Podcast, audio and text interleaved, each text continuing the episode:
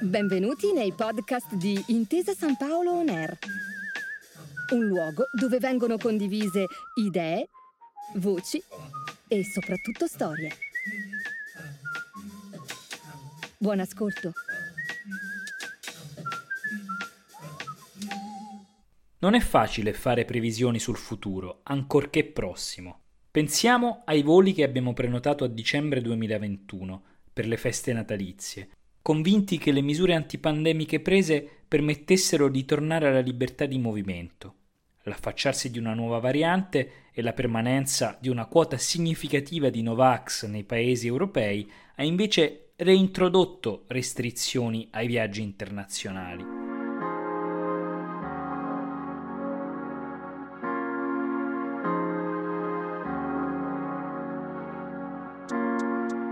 Gli obiettivi principali della campagna vaccinale, oltre agli ovvi aspetti sanitari, sono quelli di tutelare il lavoro e la scuola. Se però restano limitazioni alla mobilità e alle iniziative ad alta partecipazione, avremo ancora comportamenti asimmetrici dei mercati.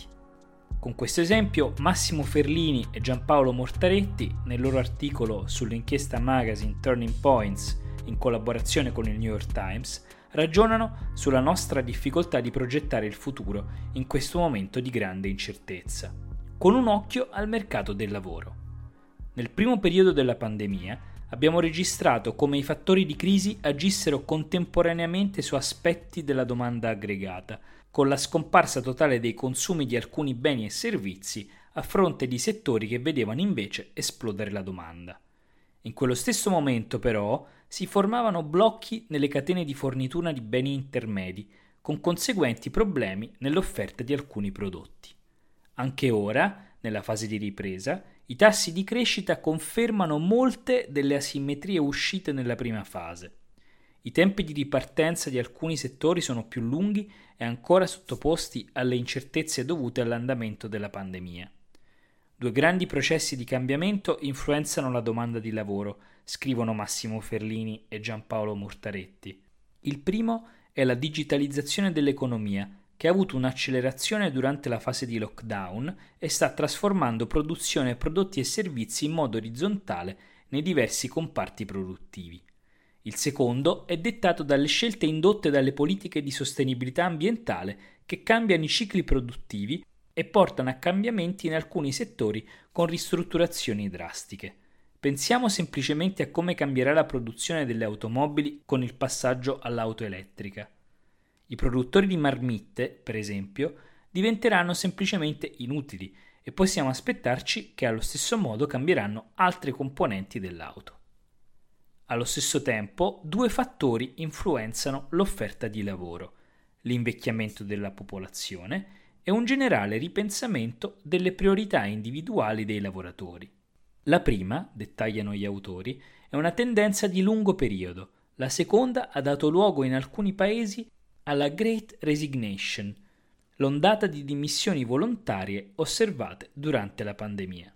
Se il fenomeno delle dimissioni volontarie sia destinato a rimanere o meno è presto per dirlo, ma la restrizione dell'offerta di lavoro è destinata a restare per lungo tempo aggravando le difficoltà della crescita.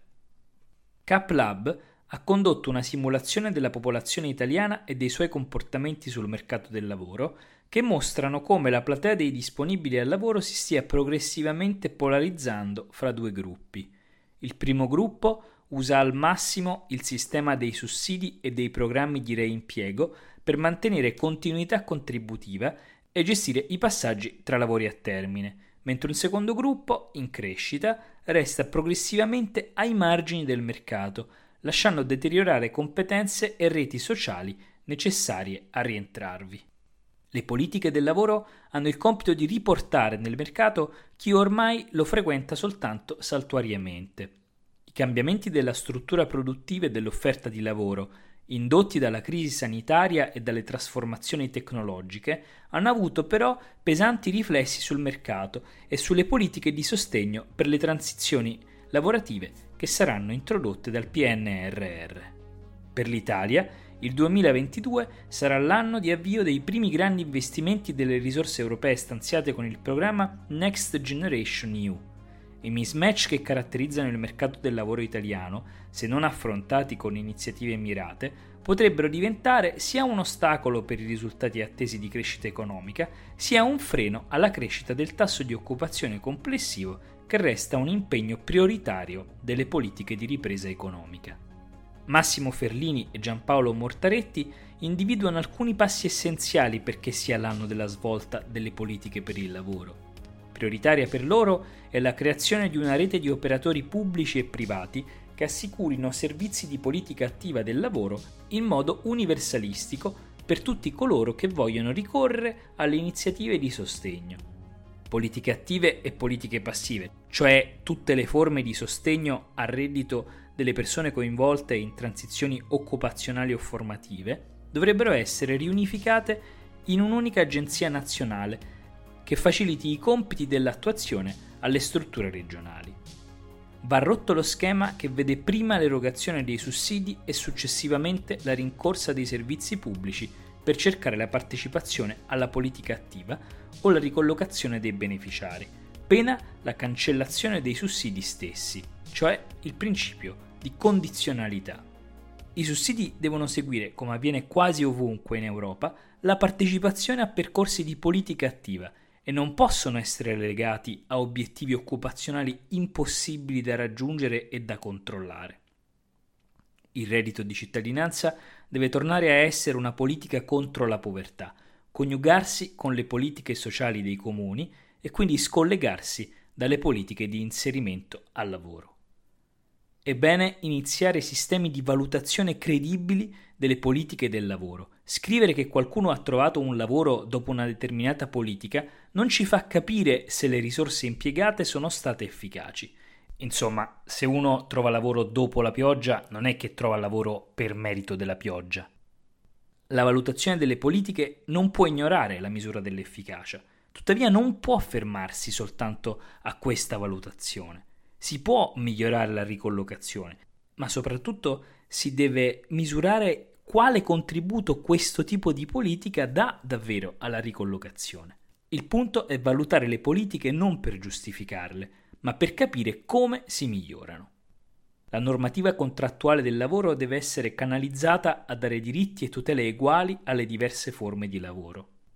La deriva populista di un unico contratto e di un salario fissato per legge porta a dividere il mondo del lavoro in precari e garantiti, sostengono Massimo Ferlini e Giampaolo Mortaretti.